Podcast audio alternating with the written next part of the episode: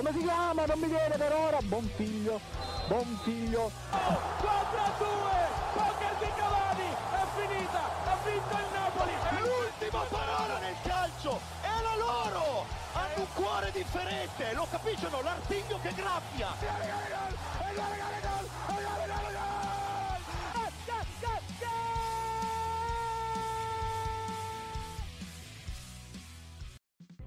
Con immensa tristezza, cari ascoltatori, vi annuncio che quest'oggi Goal Speaker andrà in onda, nonostante i nefasti risultati provenienti dalla Serie A.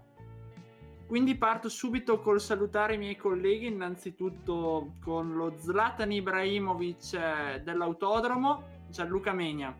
Buonasera a tutti, è sempre un grande piacere essere qui con voi a fare Go Speaker, nonostante la nostra sconfitta, però siamo sempre belli carichi, ma soprattutto Morgan Guida. Ma quali nefasti risultati? Ma scusate, ma io non capisco che nefasto risultato tu stia intendendo, mio caro Gianluca Megna, anzi, mio caro Marco. Beh, se da una parte Sparta piange, Atene sicuramente non ride, quindi non posso che salutare l'uomo che viene dalla Magna Grecia, Luigi Mazza. Sei sempre tu, Maresca, sei sempre tu, Maresca. Eh, sei sempre tu, Maresca, sì.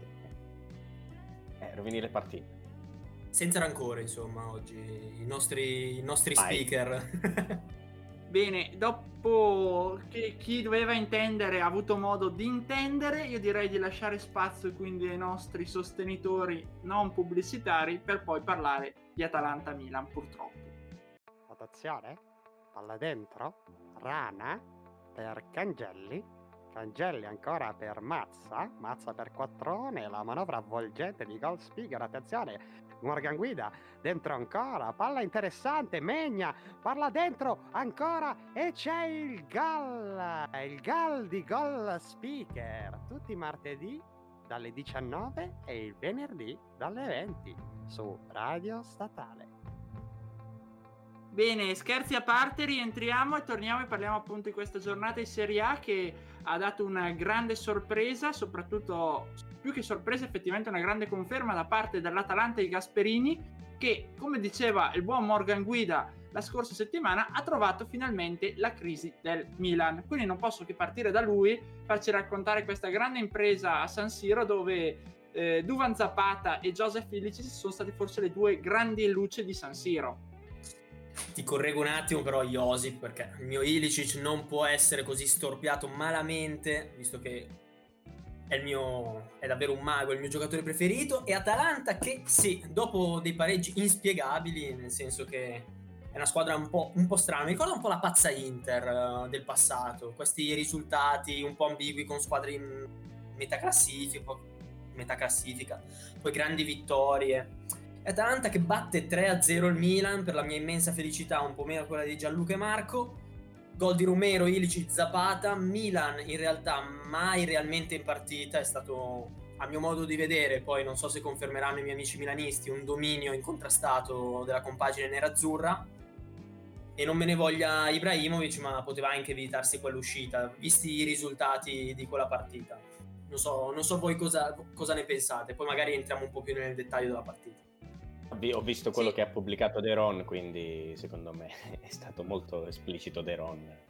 Ma sì, si chiude lì. Poi ho visto anche mol- molta gente aizzarsi un po' contro Deron, ma Deron è un personaggio molto simpatico, secondo me ci può stare lo, lo sfottò dopo, dopo una frase del genere. Assolutamente, perché diciamo che è più una frase memabile che tutto, però vabbè, è una, questa è un'altra questione. Io volevo chiederti Morgan, ancora in merito all'Atalanta, questa squadra, oltre ad aver trovato forse la cerchia dopo i problemi di spogliatoio con Gomez, di cui parleremo più avanti, ha trovato un grande, una grande stella a livello difensivo come Romero. Ha trovato la stella difensiva che mancava alla fin fine al reparto, perché Romero è innanzitutto in marcatura davvero un cagnaccio, è in marcatura credo uno dei difensori più forti della Serie A sta limando anche un po' il, l'aspetto sui falli che ha caratterizzato il suo inizio di carriera, nel senso che è sempre molto aggressivo, ma sta riuscendo a, ri- a ricevere meno cartellini rispetto al passato, rispetto al passato col Genoa, e potrebbe davvero essere un, il grande acquisto che serviva all'Atalanta in difesa, in quanto sì, buoni giocatori, Palomino, Jim City, Toloi soprattutto, se devo sceglierne uno della vecchia guardia atalantina, però eh, Romero dà una sicurezza e una, una, prestanza anche offensiva che forse all'Atalanta mancava. Oltretutto, sulle palle inattive, Romero sia difensivamente che offensivamente è davvero un giocatore molto molto molto valido. Altra stella che però ha ritrovato l'Atalanta è quella di Ilicic, che ormai da qualche, da qualche giornata si sta riconfermando ai livelli, non so, di Valencia, che è stato forse l'apice de, de, de, della sua carriera all'Atalanta, forse anche della sua carriera intera e questo Ilicic è davvero secondo me il giocatore fondamentale di questa Atalanta più di Gomez che ormai è indirizzato al Siviglia. Assolutamente. Ecco dall'altra parte come dicevamo c'è chi si sta in qualche maniera disperando in effetti per il risultato del nostro Gianluca Megna che volevo chiedergli una breve analisi da tecnico più che da tifoso di questo Milan che veramente ha avuto una brutta batosta, nonostante questo è riuscito a vincere il titolo di campione d'inverno. No, esattamente, comunque un Milan campione d'inverno che però come dice il buon Zlatan conta poco perché poi il risultato finale è quello che conta, quindi quando si arriverà alla 38esima giornata vedremo chi la spunterà in questo, in questo fantastico campionato di Serie A. Eh, la cosa che voglio dire principalmente è che effettivamente il Milan era poco presente in campo, ma per assurdo ha avuto anche le occasioni per, tra virgolette, comunque accorciare. Ad esempio Mangio che c'è 70 che magari poteva cambiare la parità, però un dominio Atalanta, penso veramente dal primo minuto fino all'ultimo, comunque una grande squadra eh, che ha dimostrato ancora le sue doti in campo, la, loro, la sua intensità, che quando vuole l'Atalanta è sempre una grande squadra come negli ultimi quattro anni, insomma, di questa Serie A.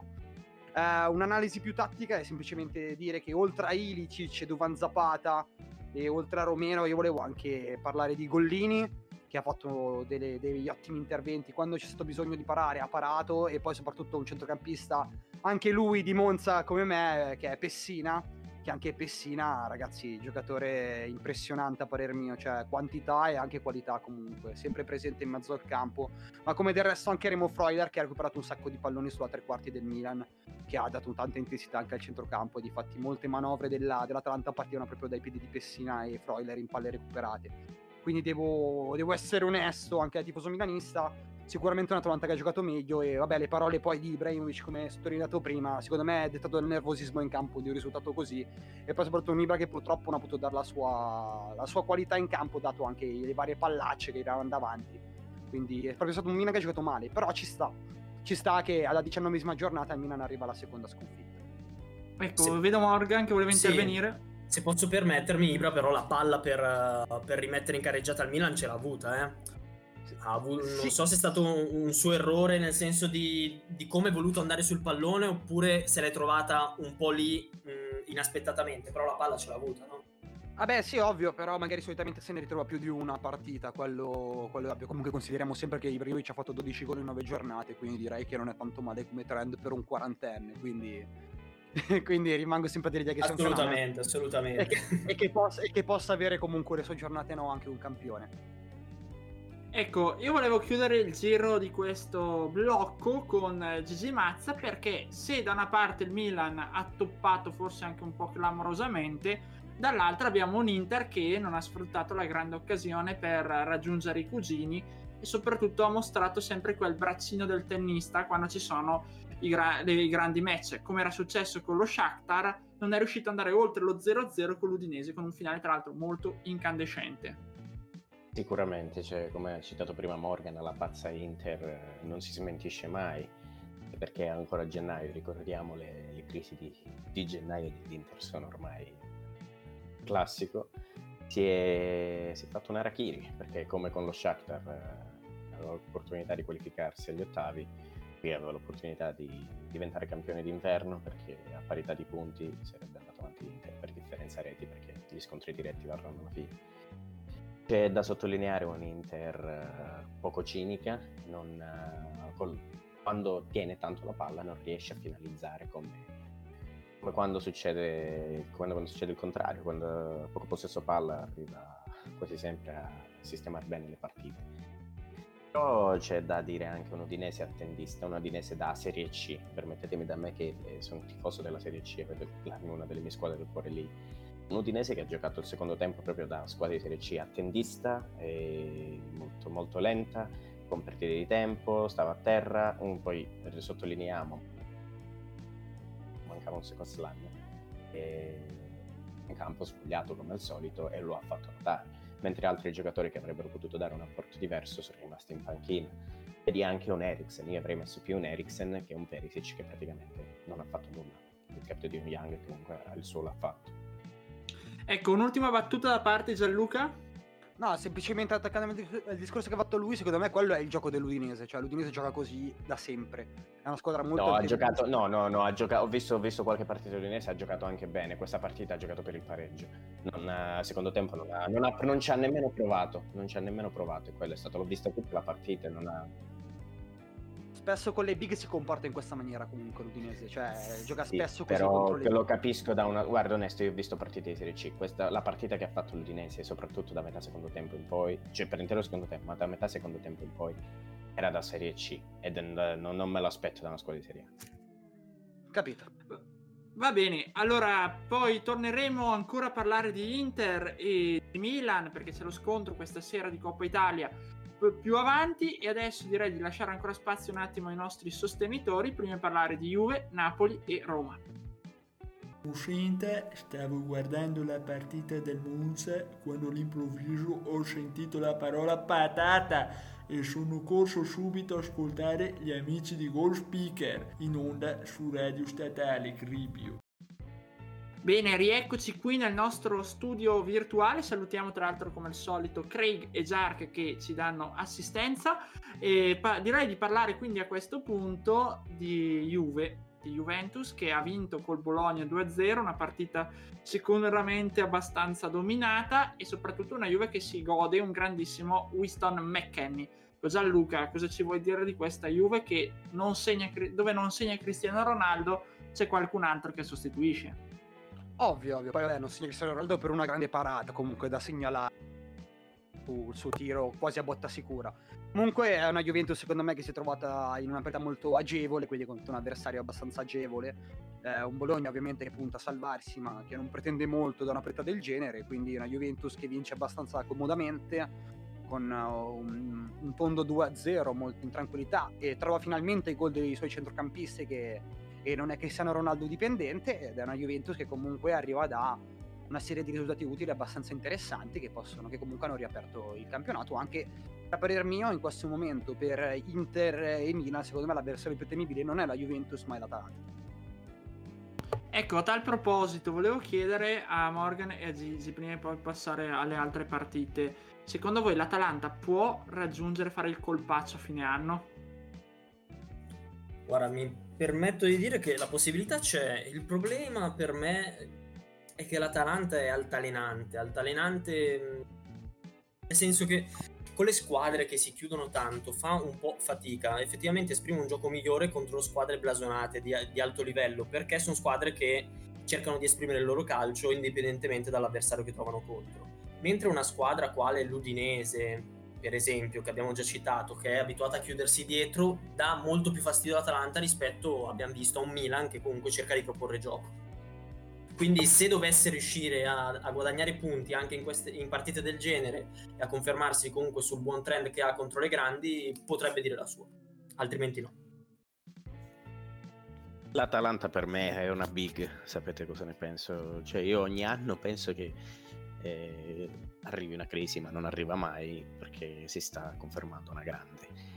Perché se trovasse, come ha detto Morgan, un po' di continuità farebbe paura perché secondo me ha una squadra completa come, come, come, la Roma, quindi sono due squadre che io vedrei bene, devono dare solo continuità alle loro partite, che Milan, Inter Juve le loro amnesie. E quando in Premier ad esempio è successo che quando hanno avuto amnesie le big si è infilato il Leicester che ha fregato il campionato nel 2016 farlo anche l'Atalanta Ecco, a tal proposito, hai citato la Roma giustamente Gigi. Eh, Morgan, com'è stata questa partita? Perché è un 4-3 ripreso all'ultimo con la stessa avversaria con cui aveva perso, peraltro a tavolino in Coppa Italia, e con cui ha faticato tantissimo, che è lo Spezia di Vincenzo Italiano.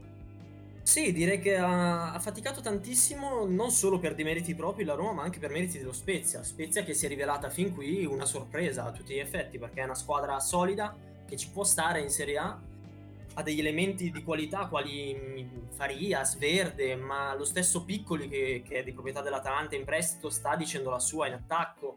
È una squadra molto molto interessante. Inoltre la Roma, dopo, dopo il diverbio che ha avuto Geco e non solo con, con, lo, con Fonseca, ha schierato di titolare Borca Maggioral che devo dire che è davvero un ottimo giocatore. L'avevamo già visto in, in precedenza, mi ricordo quel gol bellissimo, l'incrocio dei pali di qualche giornata fa, e oggi partita da titolare, scusa oggi, nella scorsa partita, partita da titolare, doppietta di Borca Majoral e quindi potrebbe essere, potrebbe essere che nel caso la, la diatriba tra Geco e Fonseca continui, eh, potrebbe essere che la Roma abbia già il sostituto in casa.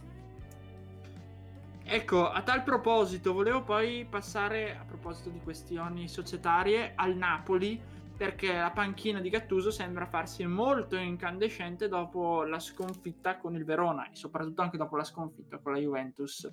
Gigi, volevo chiederti un commento in merito a questa gestione societaria del Napoli che sappiamo dalla gran parte del grande ADL e poi dall'altra parte se ci volevi dire un attimo sul, su cosa ne pensi appunto del possibile sostituto.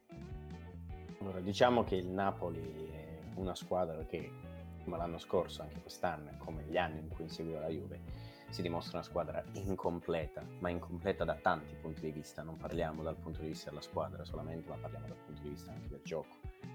Gattuso aveva dato grinta a una squadra che grinta non ne aveva, perché l'aveva persa con Ancelotti, però adesso si nota anche come, come arrivato a un certo punto la grinta di Gattuso non basti più.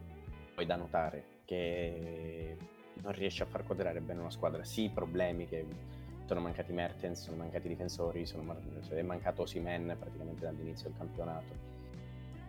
E questo è un grande peso. E Milik che non era più in squadra. Diciamo che sono successe tante. Però vorrei dire che adesso De Laurentiis ha detto una cosa che effettivamente, come al solito suo, non, non si smentisce mai. Dice do tempo a Gattuso se praticamente vuol dire che appena minima cosa, anche se magari vince una partita malificata, lo esonera. Perché De Laurentiis ci ha abituato a questioni del genere, cioè vuole le, i risultati subito, vuole praticamente la pappa pronta, però non sa che per costruire un progetto vincente bisogna, bisogna farsi il mazzo. Io direi che De Laurentiis dovrebbe capire bene bene che davanti a una società che da, dal 2006 in poi è diventata una delle squadre italiane più forti in circolazione a livello europeo e non deve, deve dare tempo a una squadra del genere. E quando e se vuole diventare una big e vuole vincere lo scudetto i soldi li deve spendere. Giusto, una, una un popular opinion per, per De Laurentiis. Assolutamente concorde con Gigi Mazza. Vedo che c'era prima Morgan che voleva aggiungere anche lui una cosa in merito. sì. Sì, esatto, volevo aggiungere una cosa sulla Roma, che abbiamo, ho accennato all'attacco, ma volevo aggiungere due cosine riguardo la difesa della Roma, che alla fin fine quella è la, il grande problema che ultimamente sta affliggendo la Roma, è, sono i centrali di difesa. Nella fattispecie eh, Ibagnez che fa una papera nella partita precedente, eh, mentre adesso tocca Smalling, eh, non so, mh, mm, mi sembra una Roma un po', un po' disattenta dietro davanti mi sembra molto più concreta eh, rispetto al passato e può dire la sua, ma se non risolve i problemi difensivi non può ambire a, a piazzamenti importanti in campionato. Assolutamente, vedremo quindi come potrà evolversi entrambe le situazioni. Io direi quindi di lasciare ancora un attimo spazio a chi ne sa più di noi di calcio e poi di concludere la nostra puntata con la, il derby di Coppa Italia e il mercato. Spiazze per il presidente Lotito, spiazze per i giocatori, spiazze per Ciro, spiazze per tutti i giornalisti laziali, ma io ascolto solo Gold Speaker il martedì alle 19 e il venerdì alle 20 su Radio Statale. Eccoci qua, siamo di nuovo in onda con voi, cari amici ascoltatori, e io direi di parlare un attimo di mercato, perché come abbiamo citato prima, sono delle novità a partire dal buon Gomez che ha lasciato in effetti il, il Siviglia. Tra l'altro mi dicono dalla regia che c'è una notiziona Eh, Buffon momento- Buffon deperito dal Tribunale Federale Nazionale, frase blasfema. cioè, sono vent- sono vent'anni che bestemmia, sono vent'anni che bestemmia in campo l'hanno beccato no, solo adesso. Eh, gli stadi chiusi adesso. Io sono convinto che giorno- tirato- lo, lo ha tirato, lo ha tirato in panchina con Pinsoglio, no? Eh, Dice, ho perso la schedina, porco. eh. lui, lui- lui e Pinsoglio assieme vorrei farci una cena, vi dico la verità. Scusate, scusate per questa, per questa interruzione. Cari ascoltatori, scusateci. Gra- grazie mille Gigi per averci dato questa ultima notizia dell'ultima ora e a quel punto dicevo Morgan Gomez ha lasciato Bergamo ormai c'è un po' di dispiacere C'è tanto dispiacere. Dicevo, non escludo che possa tornare in Serie A. Eh, magari non quest'estate, ma la prossima, dato che Siviglia gli ha offerto un triennale. Quindi sembrerebbe che rimarrà lì fino ai 35-36 anni. Spero di no, sinceramente, perché non vorrei vederlo con un'altra maglia che non sia quella talantina, non solo per un, per un tema di, di affezione personale, ma anche per, per la qualità del giocatore. Perché secondo me la Serie A ha perso il suo miglior centrocampista insieme forse a Luis Alberto. Siamo, siamo lì. Luis Alberto e Gomez secondo me sono, sono, o meglio erano i migliori centrocampisti della Serie A quindi dai tutto sommato sono felice che, che sia andato al Siviglia e va bene così Tra l'altro, a proposito di trattative che di lunga durata, si è risolta anche quella con Milik che ha raggiunto definitivamente l'Olympique Marsiglia. E a, a proposito invece di Udinese, perché prima se ne parlava tanto così, l'Udinese ha, ha lasciato definitivamente Lasagna che si è trasferito a Verona, però ha accolto a braccia aperte Llorente, quindi anche qui sicuramente delle notizie. Non sarà un mercato molto agitato rispetto al passato, ma comunque qualcosa succede. Un'ultima notizia però che interessa invece il buon Gianluca Megna è l'addio di Musacchio al Milan, che va alla Lazio. Ah, finalmente eh, il Milan inizia a scartare un po' di patumiera e inviarla in giro per l'Italia. Sono abbastanza contento anche perché comunque questo libera spazio magari a giovani più talentuosi o comunque a difensori di qualità maggiore rispetto a Matteo Musacchio che comunque è arrivato anche in un periodo magari in cui il Milan non era al top, quindi magari c'è anche questa scusante, però le prestazioni di Musacchio diciamo che non rimarranno nella mia mente e nel mio cuore, quindi direi che è una cosa buona e giusta per il Milan lasciare andare un giocatore del genere. Beh, è andato via Musacchio perché è arrivato Tomori, eh. Esatto, Vabbè. esatto, per quello, per quello appunto. Hai liberato uno slot per un giovane di qualità. Gianluca, Gianluca, ma questo Musacchio che se ne va, Duarte che viene va al Basak Sheir, Giampaolo esonerato, ma che bel mercato è per te? Ma a me mi stanno un sacco di soddisfazioni. Probabilmente adesso andrò in bagno dopo questa puntata e mi andrò a fare una prugnetta, quindi tutto al meglio. Comunque, comunque giusto, giusto per, giusto per la cronaca, Davide Nicola alla prima partita, dopo che ha recuperato lui una partita, fino a quando eh, invece con Giampaolo era il contrario, arrivato alla fine praticamente per far capire che Tab tipo c'ha la garra, eh, ha iniziato a prendere a schiaffeggiare i suoi calciatori a fine, a fine partita. Sì, pom, sì, pom. Eh, spicchia- Magari si svegliano, magari il Torino si sveglia. Mi e sembra, vedere mi che si ma- salvano. Dopo, dopo- dopo che ci ha abituato col grande crotone Davide Nicola, non so cosa aspettarmi, onestamente. Comunque, un'altra notizia Milan, eh, distante ormai Junior Firpo probabilmente, quindi l'affare col Barcellona potrebbe saltare perché il giocatore sa che andando via dalla panchina del Barcellona potrebbe trovarsi su quella del Milan. Quindi il giocatore non è convinto di fare il vice Hernandez e quindi probabilmente non arriverà all'accordo. E eh, difatti stava studiando la soluzione a Lazar, ex giocatore del Palermo in Serie A, ex giocatore in B l'anno scorso per il Cosenza, se non mi sbaglio, proprietà del Newcastle, che potrebbe arrivare a Milano. Grazie mille Gianluca e non posso chiudere questo slot e la nostra puntata con i pronostici sul derby di stasera. Quindi io partirei dall'interista Luigi Mazza per dirci come andrà questo derby di Coppa Italia. Eh, guarda, non sono bravo con i pronostici della mia squadra, però che vuoi. spero che vinca entro i 90 minuti, ma secondo me 0-0 rigori. Poi non si sa, ai rigori non si sa. Dall'altra parte, Secondo me Conte è squalificato anche in Coppa Italia, è, è No, attiva la squalifica no. in campionato. No, no, no. Peccato, avevo un bel progettino. Però comunque Conte mette all'87esimo Eriksen, supplementari la decide al 119esimo Eriksen. Attenzione. se, se dovesse succedere, se dovesse succedere così, giuro che mi faccio un pellegrinaggio a piedi fino a Bergamo e, Attenzione. e il, re- il resto lo, il resto lo bippiamo. Chiudiamo con il buon Gianluca. Allora, per quanto riguarda me, guarda, allora, ovviamente come dice Gigi, spero che il mio Milan vinca, però vedendo ultimamente i risultati, cioè vedendo gli ultimi due risultati sia di Milan di- che di Inter, secondo me sarà, sarà una partita abbastanza in bilico. Cioè, sarà un'ottima partita in bilico come tutti i derby, quindi sa- sappiamo come sono, saranno sempre aperti, eh, sarà partita aperta, secondo me piena di gol invece. Va bene, grazie mille quindi a Gianluca, che saluto. Ciao a tutti ragazzi, adesso vado in bagno. Ciao. A Luigi Ciao ragazzi, alla prossima. e Morgan. Ciao ragazzi, buona serata a tutti.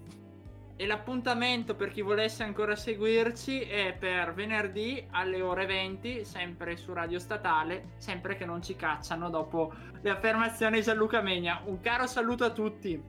Ciao.